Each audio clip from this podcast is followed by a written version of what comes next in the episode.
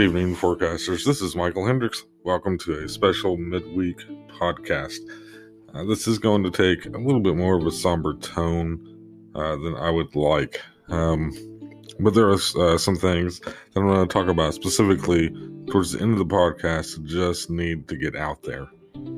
Although this is a political podcast, though this is a presidential forecast, there's an issue out there affecting millions of people that needs to be addressed that isn't being addressed.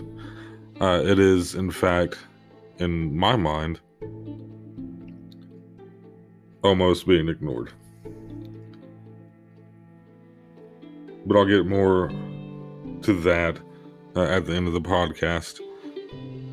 Uh, just just to kind of let you know for the for the rest of 2020, um, I will just record podcasts as they come to me. Sometimes there may be one or two in a week. Sometimes there may just be one. Maybe there won't be any. Uh, just kind of how it comes to me. Uh, and then at the beginning of 2021, which will actually start season two of my podcast, I know, really fast. My podcast will all be weekend based. Um, this has to do with a little project that I'm going to be working on and doing my podcast on. I, I do have a little self promo ad that will play later on in this podcast that will explain exactly why it's going to be a little bit more centered on just one a week and why it's actually going to be starting the new season. So, what's going on that has caused me to do this special midweek show? Well, there's a few things. There's a little update on Oklahoma Governor Stitt. Yes, he's managed to do worse in the last couple of days and screw up even more. That's going to lead directly into a new lawsuit that was that is trying to be filed uh, from Texas, seeking to throw out presidential results in other states. And then the final segment of the show uh, that I alluded to just a moment ago is going to focus on the debacle of education this year. But first, let's talk about Governor Stitt. Shortly before his stunt of praying and fasting for one day last week, uh, that I mentioned on my podcast, uh, that he, I guess, believed that somehow it would eradicate COVID in Oklahoma. He was actually spotted on a plane wearing a mask as mandated uh, that he should on a plane. But he had the mask under his nose which does absolutely nothing. It, it protects no one when you wear the was- the, the mask, mask, mask, whatever, under your nose. Scientists have been telling us this. Doctors have been telling us this. So why people continue to do this is just beyond me. And you know, again, with the stupidity of these people they have made the wearing a mask political. i have mentioned this every time I've talked about it. They have decided that their line in the sand with all this was going to be masks. These are the people that I believe that during the bombing raids uh, over London during World War II, they would have refused to turn off their lights because they would have felt that would have somehow taken away some right they had. You know, there's nothing in the Constitution that talks about mask. The only mention of the Constitution about welfare is actually in the very beginning of the Constitution in the preamble, where it talks about our government providing a general welfare for the people of this country. And wearing a mask is just about as much general welfare as you can do. The, these people, these, yeah, I, I named it one of my segments last week, and I'm going to say it out loud tonight. These COVID idiots uh, continue to push their conspiracy theories that COVID is no worse than the flu, though it is magnitudes worse. More people have died from COVID this year than in combined years past with the flu. It's not even close. They will also look you straight in the face and say that the survivability rate is 99%. So, what's the big deal? Here, here's my thing it isn't about surviving COVID, it's what happens to your body if you happen to be one of the lucky ones to survive it. And, I, and I'm talking about the ones who actually get sick from it, uh, not the COVID survivors that never show any symptoms. Um, they're the luckiest of all, outside of the people who never get COVID. I'm talking about the people who actually get sick from COVID and what it does to the body. Our scientists and doctors in the United States and all over the world are still discovering how much COVID screws uh, screws up your body, messes it up. There are people who've gotten up after surviving COVID and suddenly can't walk anymore. There are people who've survived COVID only to suffer brain damage and can't do things for themselves anymore.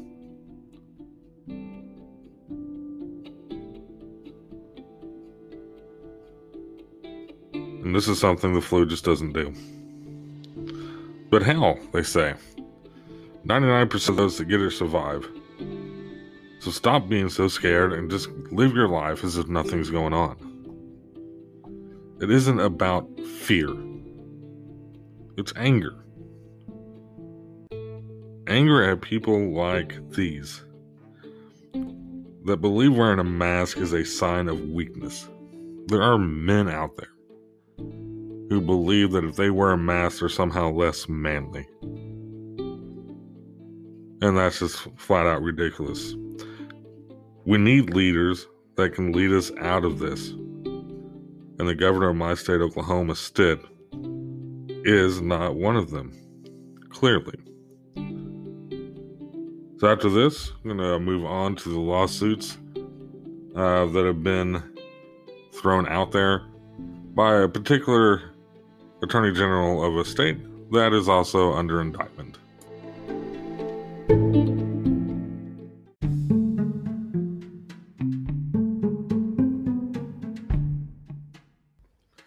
I'm not exactly sure how long this episode is going to be. Um, as I get deeper, uh, especially in the last segment, I may meander a little bit and go off script. I do have a script that I, wrote tonight, uh, but just feeling going on my feelings as I read my script, I could meander completely off. So you may hear a lot more uhs and ums and and whatnot throughout this episode. Uh, but these topics that I'm talking about tonight are, are just something I, I couldn't wait till until this weekend to do. So, Texas Attorney General Ken Paxton, who happens to be under an indictment uh, for uh, for security uh, fraud. Let me try that one more time. He is under indictment for securities fraud. There we go. And this actually started in 2015. He's been under this indictment for five years.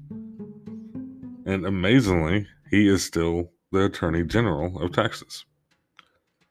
I guess they can put people to death for minor offenses, but uh, if you commit fraud, you can be in office in Texas. But the AG of Texas has asked the Supreme Court for permission to sue states Georgia, Michigan, Pennsylvania, and Wisconsin. All that just happened to be Biden states. Why he left Arizona out, I, I, I really don't know. But he what he wants to sue for and what he's actually suing for are two completely different things. What he's saying he wants to sue for is the way they ran their elections, uh, i.e., mail in ballots. There is still this mindset in the Republican Party that mail in voting is somehow unconstitutional. Uh, I've yet to have anyone that, that argues that be able to point anywhere uh, point to anywhere in the Constitution that says voting by mail is actually unconstitutional. But what he's actually trying to do is get these votes thrown out so that he can override the will of the people in those states and get Trump reelected to the presidency.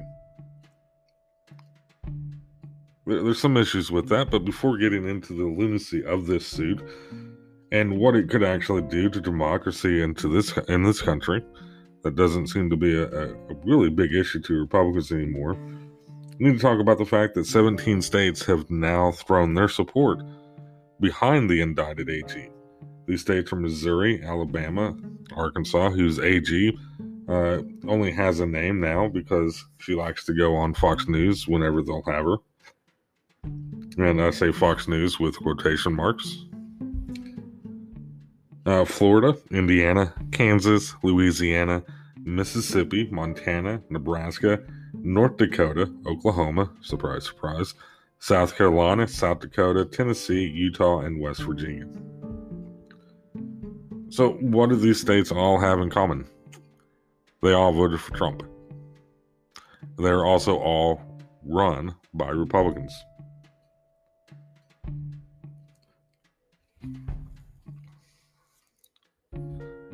The last time I checked, we still live in the United States of America, and we still have a Constitution. No matter what the Republicans or Donald Trump say. The Republican Party, for the last, I don't know, six to eight years, has called itself the Law and Order Party.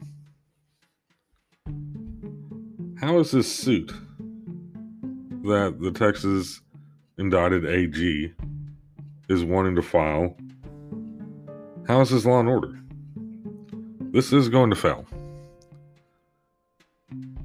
As far right as the Supreme Court has become, they will not allow this suit to go forward. But what if they do?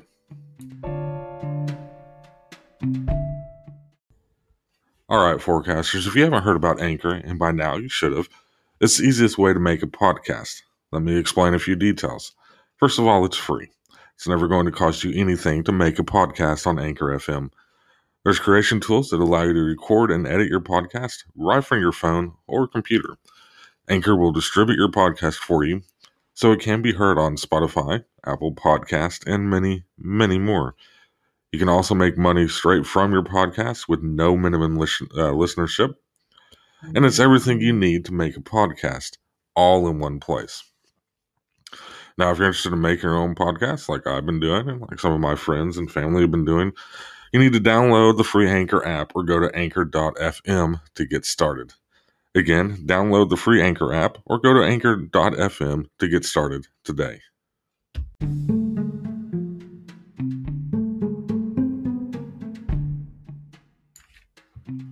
I don't expect the suit to go very far, but what if the Supreme Court allows this to go forward? And what if, even though anything Trump has put his name on, which he has in this case, uh, they, at last count, are 1 in 51 in lawsuits?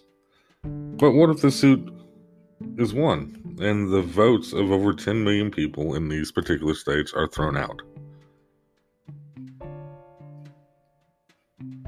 Well, the results would not go the way that the MAGA cult expect them would expect them to go. The electoral votes for Biden uh, in a 62 total would also be thrown out. But this does not mean that Trump would get these votes. Those electoral votes would just go away. Poof, gone. No longer exist. So the new electoral college vote would show Biden would still be leading 242 to 232 if this lawsuit does go through and they win somehow. But no one would have the required votes to become president because those 62 votes would not go to Trump. He did not win those states. And if you throw out votes, you're throwing out the election. You're not just saying, well, the, the Biden votes no longer count, so Trump wins. That's not how elections work. If you throw out votes, you're throwing out an election. None of the votes count anymore. period. So, what happens if we have a situation where Biden leads 242 to 232, or Trump is even leading, but neither neither man has hit the required number of electoral votes to become president? It goes to Congress, which would be a whole new crap show.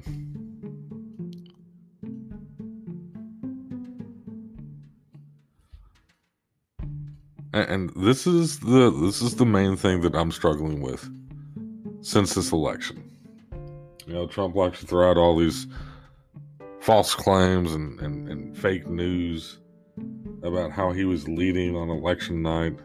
Well, yeah, he was. But that's because all the votes had not been counted.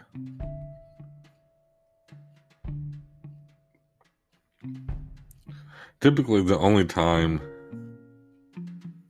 that a candidate is declared the winner the night the election actually happens is when it is a complete runaway win. Now, as we went through all the votes, it turns out that it was a complete runaway win for Biden.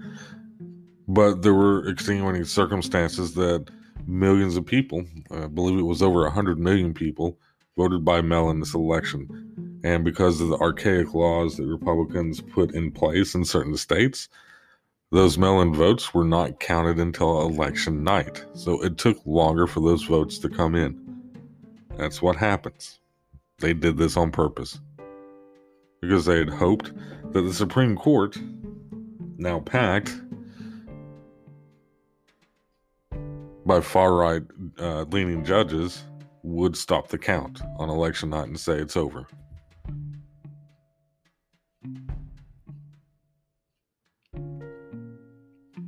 but they just keep pushing it. And now they have their cult believing that he did win. And they honestly they they look foolish. Now in 2016 you may be saying, well, Democrats did the same thing. No, Democrats didn't. Uh, Hillary um, gave up the fight for the election the next morning after the election was called there were no fights getting to the electoral college. We didn't like it. We didn't accept it because, as it turned out, when it came to the popular vote, Trump did lose. But we didn't file frivolous lawsuits. We didn't try to convince governors and legislatures to overturn the votes in Pennsylvania, Wisconsin, and, and Michigan we didn't have a state AG trying to get permission from the Supreme Court, an indicted AG, by the way, if I haven't mentioned that, trying to convince the Supreme Court to allow him to sue three other states because he did not like the results of the election. You may always hear that sore lo- or sore uh, winners or, or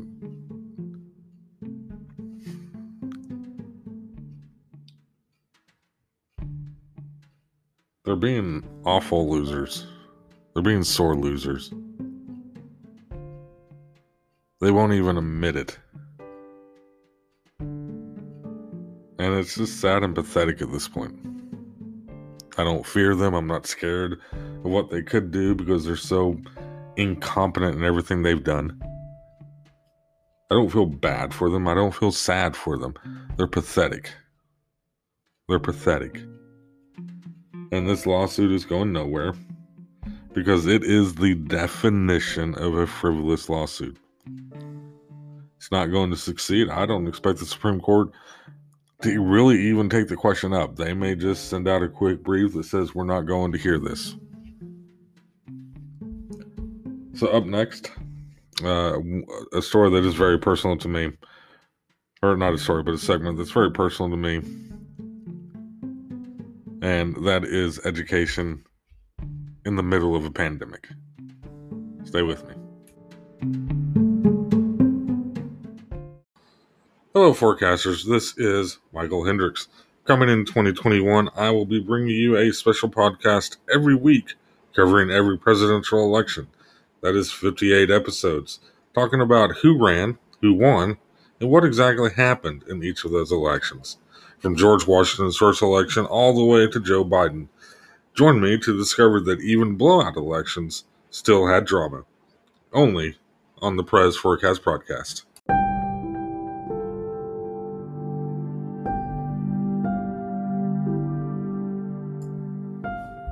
All around this country, education is a mess.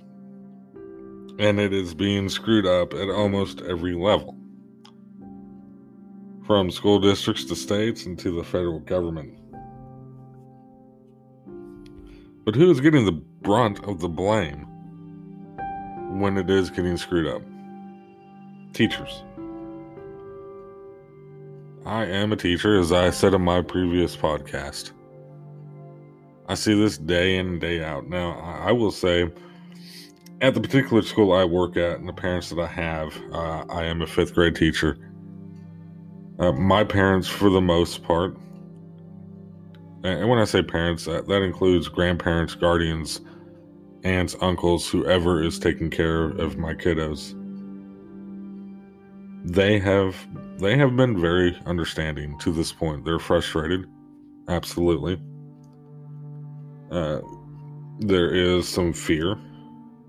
Absolutely. But they are understanding of me as a teacher and my fifth grade team as teachers and our school as teachers. They know that we are doing our best. And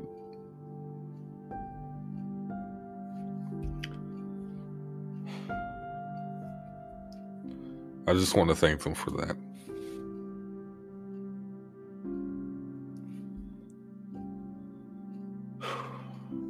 Sorry. Teachers, we have literally been tasked with reinventing the wheel as we go in the school year. Coming up with new ways to try to engage our students, try to get them to come to class in a virtual setting, and not only come to class, but actually do their work. But it feels like every time that we feel like we're starting to get a handle of the situation, a handle of how to do things, of how to get our students involved and to do what they're supposed to be doing,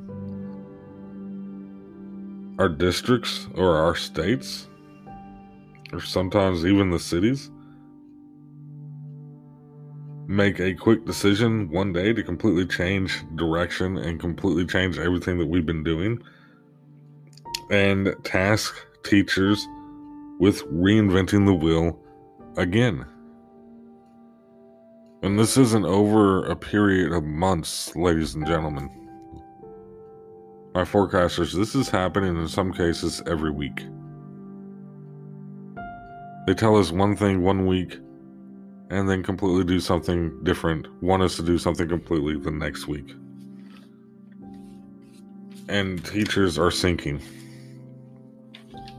and we're sinking fast.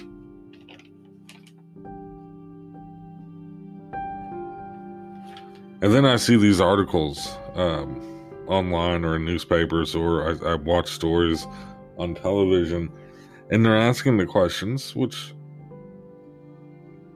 I will say they they they are valid questions, but they're asking questions like, "Where are the kids gone?" or "Why are grades failing?" And here's the answer because teachers are being expected to teach virtually, online, to a computer screen, the same way they would teach in a regular class setting. Or they are expected to teach the same way in a class setting during a pandemic that they would in a regular year. And neither one of those is possible. It just isn't. I- am sorry to the people above me, to my principals, to the district that you think that this is a possibility. It isn't. Does that mean I'm going to not continue to try? No, I'm going to continue to try to do my best as a teacher to do what I'm being asked to do. I'm just saying what we're being asked to do at this point is an impossibility. Because this is not a regular year. And expecting teachers to teach like it is, and thus expecting students to learn like it's a normal year or a regular year. This is the reason students are disappearing or the reason that they are failing.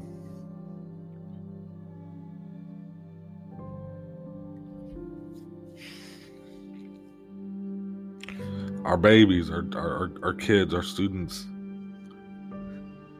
As hard as it is for me to say this right now. And I have a feeling many of my fellow educators would wholeheartedly agree with this. They don't need education right now.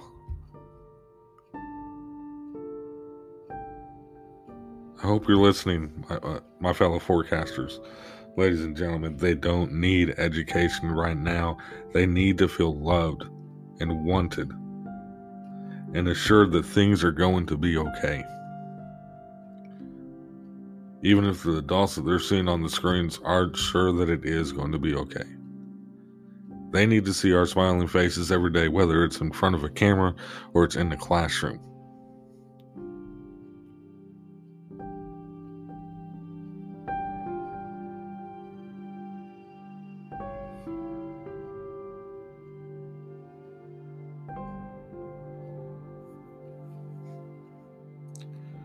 This is a lost school year.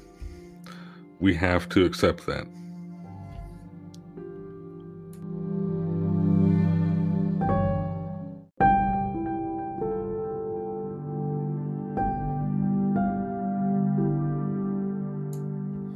This is a lost school year. We have to accept this. We need, as teachers, to be looking out for our kids' well being right now not whether they understand uh, math or English, social studies, or science.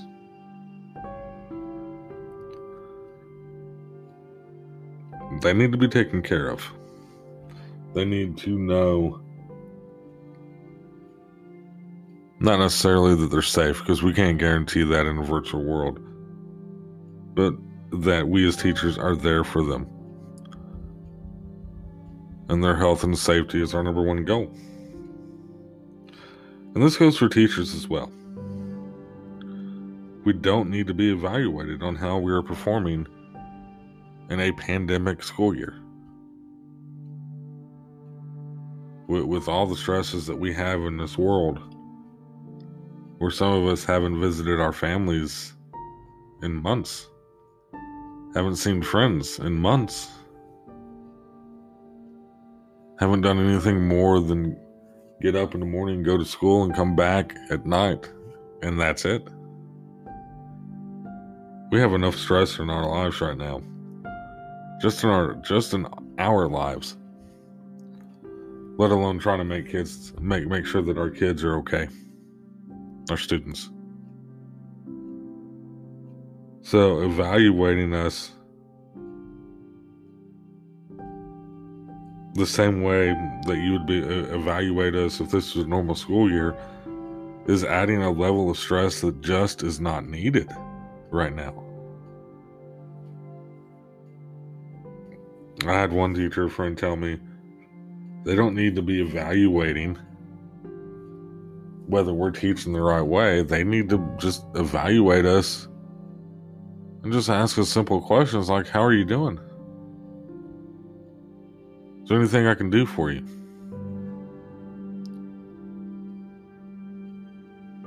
But that's not what we're getting.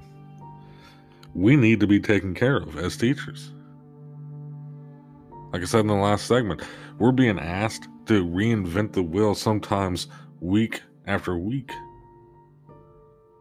And yet, all the professional developments that we're having to go through now and maybe it just feels this way because of the way this year is, but it feels like I've gone through more professional developments in this half of a school year than I have my entire career combined. But all the professional developments we're taking is talking about how to take care of our children's emotional needs, which is needed.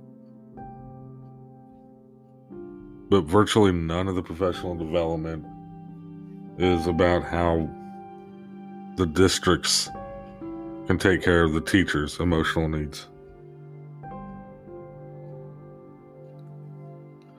Our administrations all over this country, whether it's a large school district or a small school district, they need to be building teachers up, not putting unattainable goals in front of us.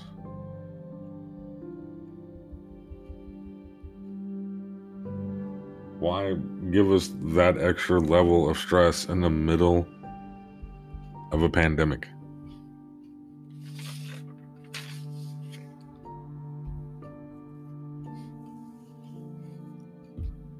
Which leads me to my next point that most school districts around the nation are about to close for two weeks for the holidays.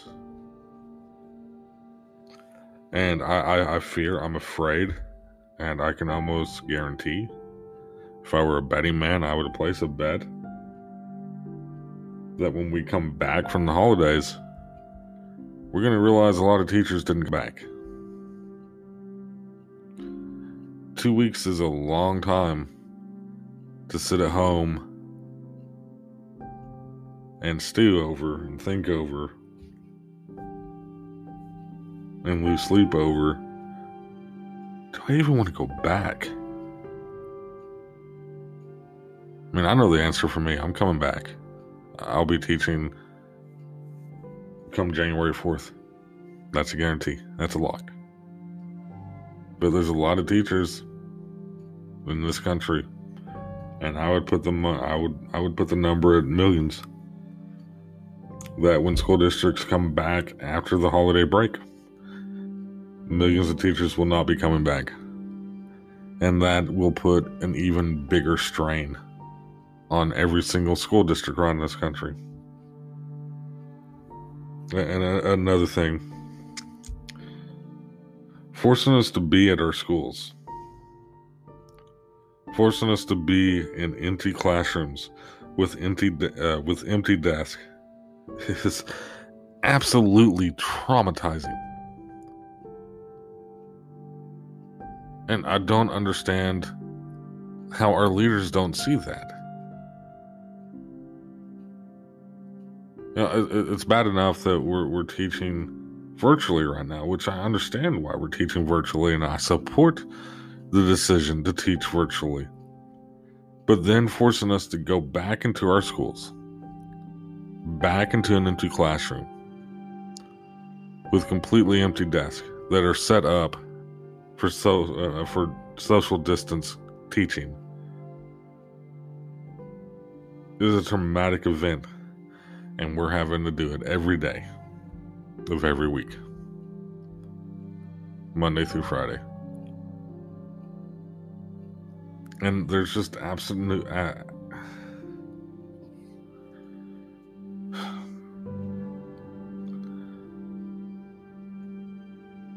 there's no logic behind that. There, there is nothing that any administrator, any person that's in a higher position than a teacher, can look me in the face and give me a reason to make me understand why it's better for us to be in our empty classrooms with empty desks and empty chairs than at home teaching our children. I'm going to do the same job, regardless of where I'm at, but at least at home, I don't have to stare at an empty classroom. I don't know what the solution is. But I know what's going on right now isn't the solution. Trying to teach these kids and keep their attention virtually is not working. Trying to teach these kids and keep them focused in a classroom that is set up to socially distance to keep them anywhere from three to six feet apart that they have to wear masks all day long except for three 10 minute breaks isn't working. Having half the kids come to school on two days and the other half come on another two days isn't working. This is a lost school year. We need to be focusing on their emotional health. Not whether or not they can cite text or multiply decimals.